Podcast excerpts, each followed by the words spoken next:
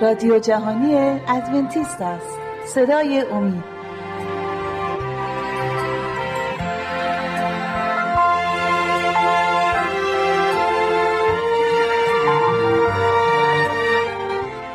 با سلام به بینندگان عزیز. شهباز هستم و امروز برنامه برای شما تدارک دیدیم مربوط میشه به فرامین خدا. در برنامه گذشته خیلی زیاد درباره فرمان های خدا ده فرمان شریعت خدا صحبت کردیم با هم دیگه. نکته های دیگه ای هستش که لازم بود من دوباره درباره ده فرمان شریعت خدا با شما صحبتی داشته باشم.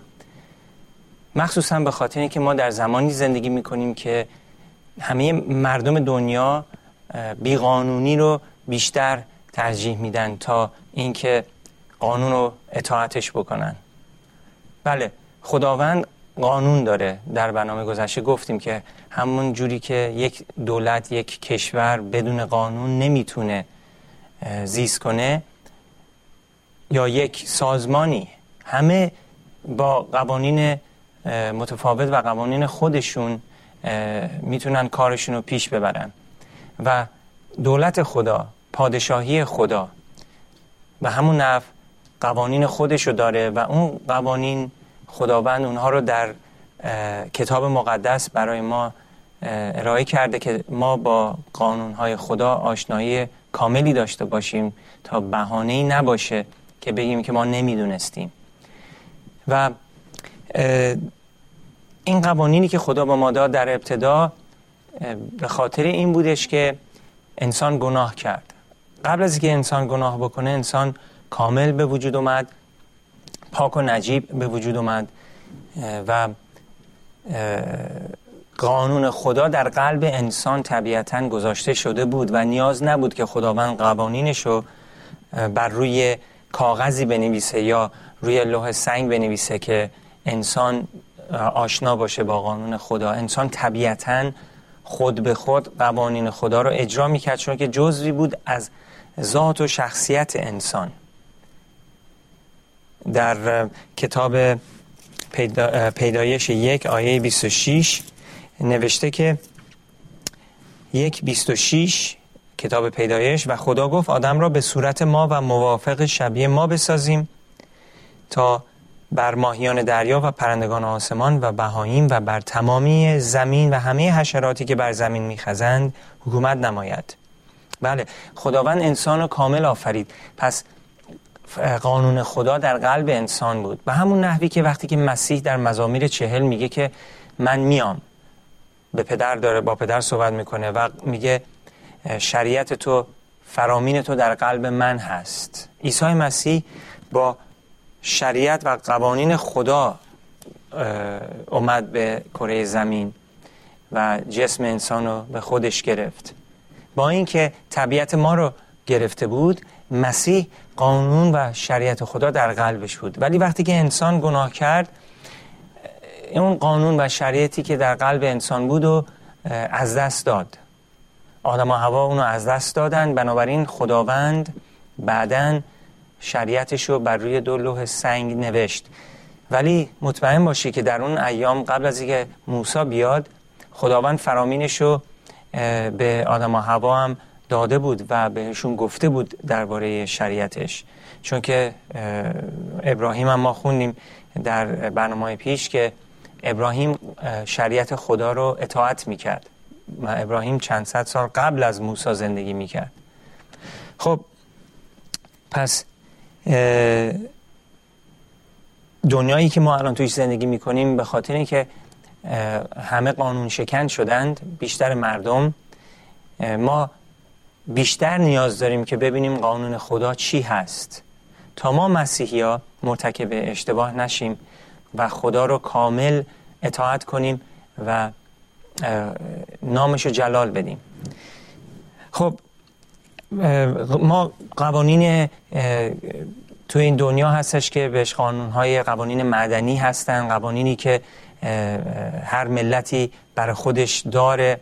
قانونهایی که توی جاده ها ما رو کمک و حمایت می‌کنن که بتونیم صحیح و سالم به مقصدمون برسیم. قوانینی که مربوط میشه به دادگاه ها و دولت ها و حتی قانون هایی که مربوط میشه به ارتش و و همه چیزهای دیگه که مهم هست که بدون قانون بدون هدایت قانون نمیشه این سازمان ها رو هدایت کرد. ولی اون قانون ها جای خودشون هستند و ما باید اون قوانین رو اطاعت کنیم. ولی قانون خدا بالاترین قانونه و از همه قوانینی که تو دنیا هست برتر و بهتر می باشد شاید قانون مقدسی هستش و انکاسی است از شخصیت مقدس خود خدا. خب وقتی خدا قانونش رو داد به شریعت رو داد به موسا موسا دو لوح سنگ رو برداشت و خدا به موسا فرمان داد که اون دو لوح سنگ رو بدن بذارن در داخل صندوق عهد. و خداوند سری قوانین دیگه هم به موسا داد که موسا اونها رو خودش نوشت خدا ننوشت و اونها رو موسا کنار صندوق عهد قرار داد. با هم دیگه بریم به تصنیه. تصنیه رو می‌خونیم با هم دیگه. تصنیه سی و یک. آیه های 24 تا 26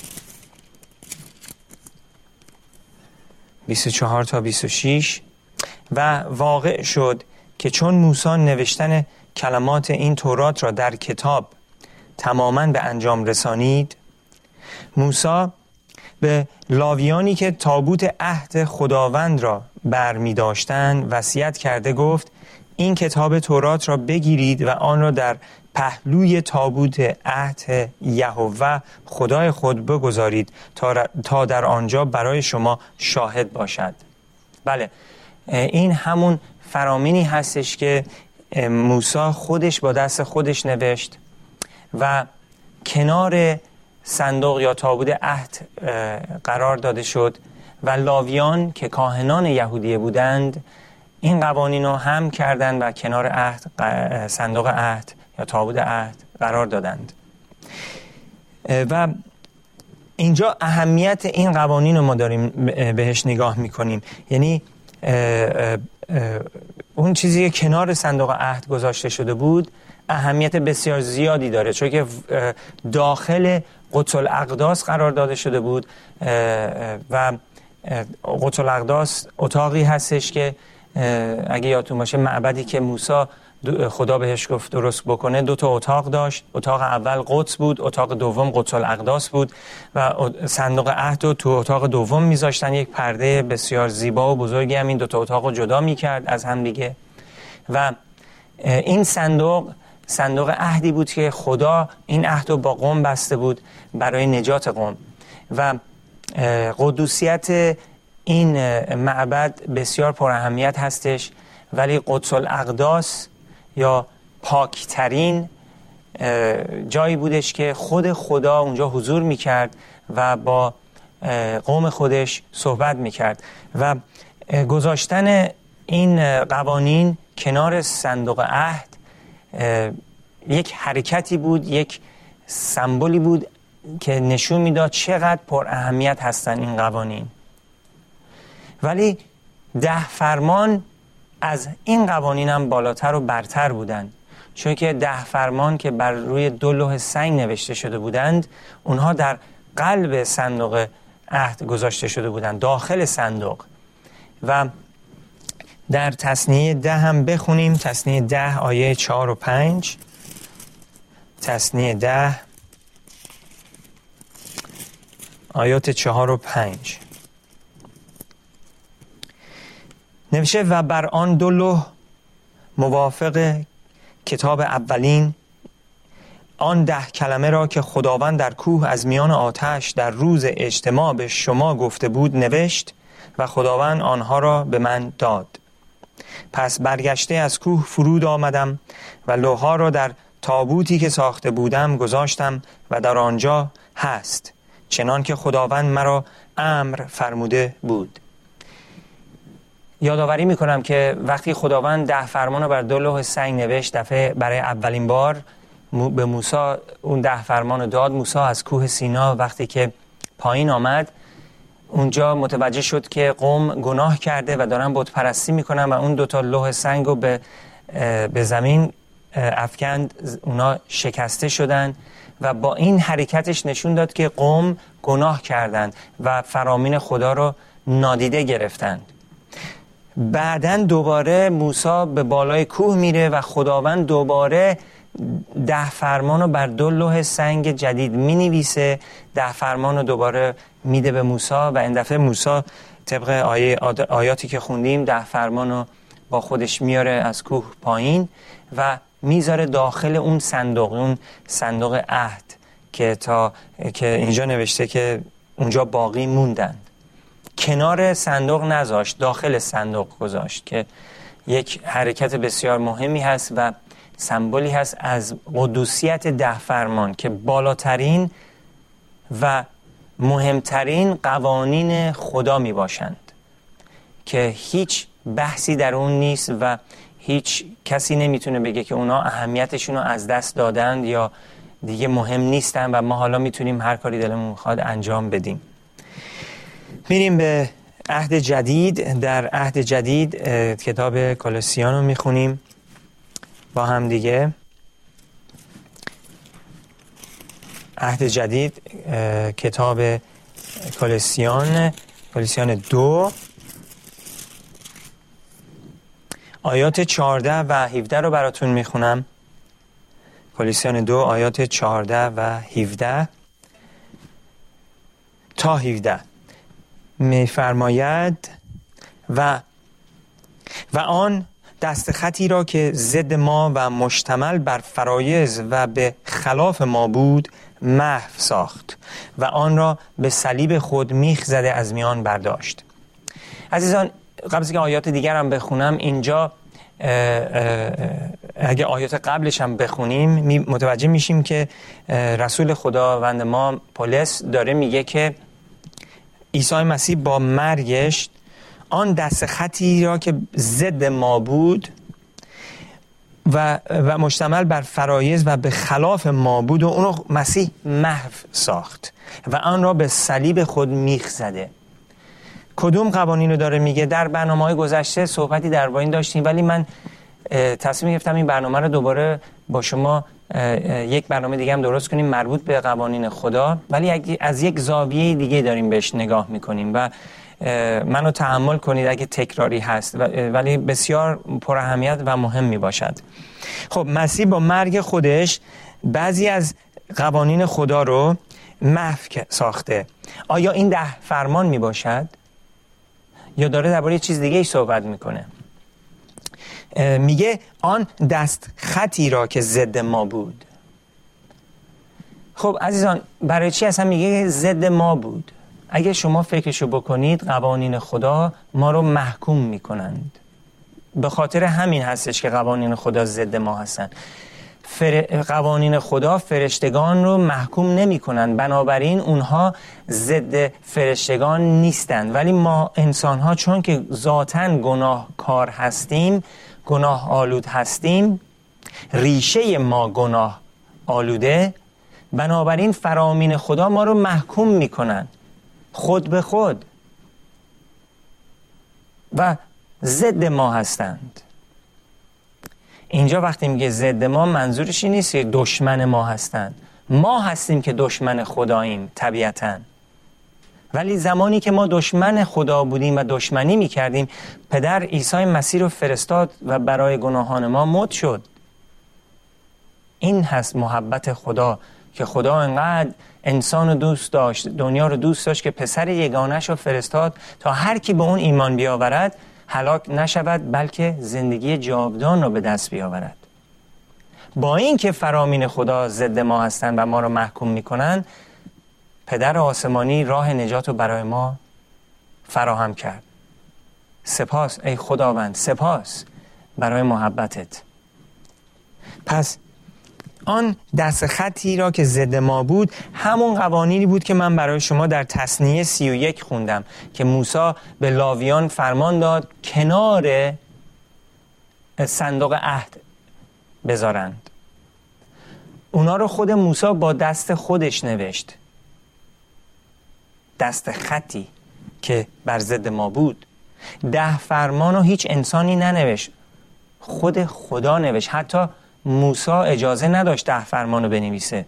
خداوند با انگوشت خودش ده فرمان رو بر دو, دو لوح سنگ نوشت. و با این حرکتش خداوند نشان داد که ده فرمان از اون فرامین دیگری که موسی با دستهای خود دست خودش نوشت برتر و مهمتر هستند. و قدوسیت این دو, دو فرمان رو به ما نشون میده. پس دوباره می‌خونم بعد آیه 14 و آن دست خطی را که ضد ما و مشتمل بر فرایز و به خلاف ما بود محو ساخت. عیسی مسیح آنها را محو ساخت و آن را به صلیب خود میخ زده از میان برداشت. و از خیشتن ریاسات و قوات را بیرون کرده آنها را علانیه آشکار نمود. چون در آن بر آنها زفر یافت یا پیروزی یافت. آیه 16 پس کسی درباره خوردن و نوشیدن و درباره عید و حلال و سبت اینجا منظور از سبت یعنی سبت ها منظورش از اون عیدهای مقدس یهودی عزیزان. اینجا درباره روز سبت روز هفتم هفته صحبت نمی‌کنه. شما بایستی به زبان یونانی بخونید که متوجه میشید میگه سبت ها جمع می‌بره. چون که داره میگه درباره عید و حلال و سبت بر شما حکم نکنند. زیرا که اینها سایه چیزهای آینده است لیکن بدن از, بدن از آن مسیح است. بله. اینجا داره درباره عیدهای یهودی صحبت می‌کنه. این عیدهای یهودی کجا نوشته شدن در ده فرمان؟ خیر. اینها در اون فرامینی نوشته شده بودند که کنار صندوق عهد قرار داده شده بود. اینها سبت های سالیانه بودند. سال یک بار یهودی ها این سبت ها رو نگه می داشتن هیچ ربطی به سبت هفتگی خداوند نداره. و اینها قوانینی بودند که بعد از گناه به قوم داده شد برای کمک قوم. ولی سبت قبل از گناه بنا شده بود. در روز هفتم در هفته خلقت. پس هیچ ربطی سبت هفتگی خدا با این سبت های سالیانه نداره. عیدهای یهودی مثل عید پسح و عیدهای دیگه ای که اونها داشتند. که اونها رو شما می‌تونید در کتاب لاویان دربارهشون بیشتر بخونید.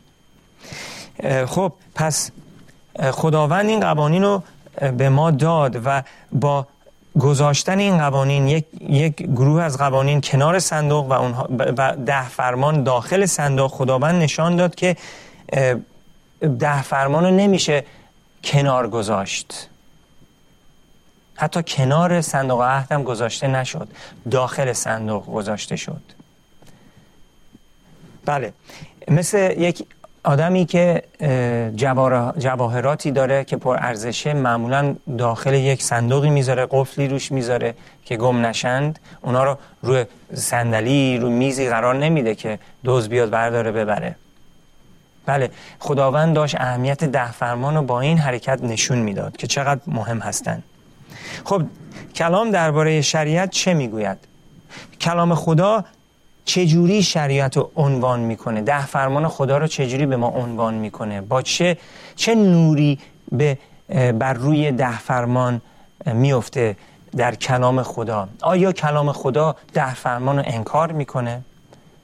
آیا کلام خدا ده فرمان رو به عنوان یک چیز بدی با صحبت می‌کنه یا یک چیز خوبی؟ بیایم چند تا آیه نگاه بکنیم با هم دیگه. ببینیم کلام چی میگه. میریم به مزامیر 19 هفت. مزامیر 19 هفت. میفرماید.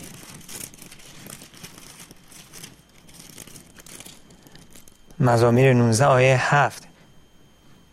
شریعت خداوند کامل است و جان را بر میگرداند شهادت خداوند امین است و جاهل را حکیم میگرداند. بله شریعت خدا کامله. پس می‌بینیم که مزامیر داوود میگه که شریعت خدا کامل می‌باشد. ببینیم دیگه پولس توی عهد جدید درباره شریعت چی میگه؟ رومیان هفت. با هم دیگه بریم به رومیان رومیان هفت. از آیه دوازده می‌خونم آیه دوازده و چهارده رومیان هفت آیه دوازده و چهارده. خلاصه شریعت مقدس خلاصه شریعت مقدس است و حکم مقدس و عادل و نیکو. آیه چهارده. زیرا می‌دانیم که شریعت روحانی است. لیکن من جسمانی و زیر گناه فروخته شده هستم. بله پس داوود گفت شریعت کامله. پولس رسول عیسی مسیح میگه شریعت مقدسه. شریعت مقدس و عادل. هم عهد جدید هم عهد عتیق. شریعت خدا رو به عنوان یه چیز خوب به ما ارائه می‌کنند.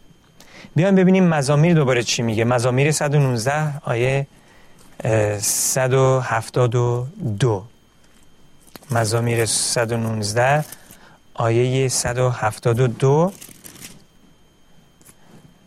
اینجا میفرماید زبان من کلام تو را بسراید زیرا که تمام اوامر تو عدل است. بله عزیزان باز دوباره اینجا داوود نویسنده مزامیر میفرماید که فرامین خدا کلام خدا اوامر خدا پارسا می باشند بله پس فرامین خدا کامله. فرامین خدا عادل قدوسیت داره. فرامین خدا پارساست. و یه آیه دیگه هم بخونیم در مزامیر 119 آیه 152 باز دوباره داوود میفرماید شهادت تو را از زمان پیش دانسته که آنها را بنیان کرده ای تا ابدالآباد. بله پس شهادت خدا فرامین خدا کلام خدا برای همیشه باقی میمونه عزیزان. نمیشه باش بازی کرد برای بازیچه نیست. فرامین خدا مقدس کامل پارساست. ابدیه. خداوند در فرمانش رو به ما نداد که ما بخوایم از زیر بارش در بریم و باری نیست. فقط برای گناهکار باره. کسی که فرامین رو زیر پاش قرار میده و مدام فرامین خدا رو نادیده می‌گیره. ولی کسی که در عیسی مسیح زندگی می‌کنه و روح خدا رو داره و خداوند بهش قوت میده فرامین خدا براش شیرینه عزیزه مهمه. چون که فرامین خدا کامله مقدس پارساست. و اگه کلام خدا برای خدا مقدس و پارسا هست نباید برای ما هم مقدس و پارسا باشه. کلام خدا بسیار زیباست. و ده فرمان قسمتی از کلام خداست. عیسی مسیح در یوحنای چهارده میفرماید اگر مرا محبت دارید فرامین منو اجرا کنید نگه دارید. پس اگر ما مسیح رو دوستش داریم باید ده فرمان اون رو نگه داریم. چون عیسی مسیح بود که بر روی کوه سینا با موسی صحبت می‌کرد و ده فرمان رو به او داد. و دیگر در عهد جدید فرامین دیگه ای به ما داده نشد. فقط یک بار مسیح گفت من دو تا فرامین جدید به شما میدم, به شما میدم که همسایه خودتو مثل خودت دوست داشته باش و خدای خودتو با تمام دل و با تمام جون با تمام وجودت دوست داشته باش. محبت. و پولس رسول مسیح میگه که ما فرامین رو در یک کلمه اجرا می‌کنیم. محبت. کسی که خدا رو دوست داره هیچ وقت فرامین خدا رو نادیده نمی‌گیره. کسی که همسایهش رو دوست داره فرامین خدا رو نادیده نمی‌گیره. چون که فرامین خدا از دو بخش درست شده. ده فرمان چهار تا فرمان اول مربوط میشه به روابط ما با خدای خودمون. و فرامین چهار شش فرامین بعدی در لوح دوم نوشته شده بود که مربوط میشه به روابط ما با همسایه ما با هم نوع خودمون.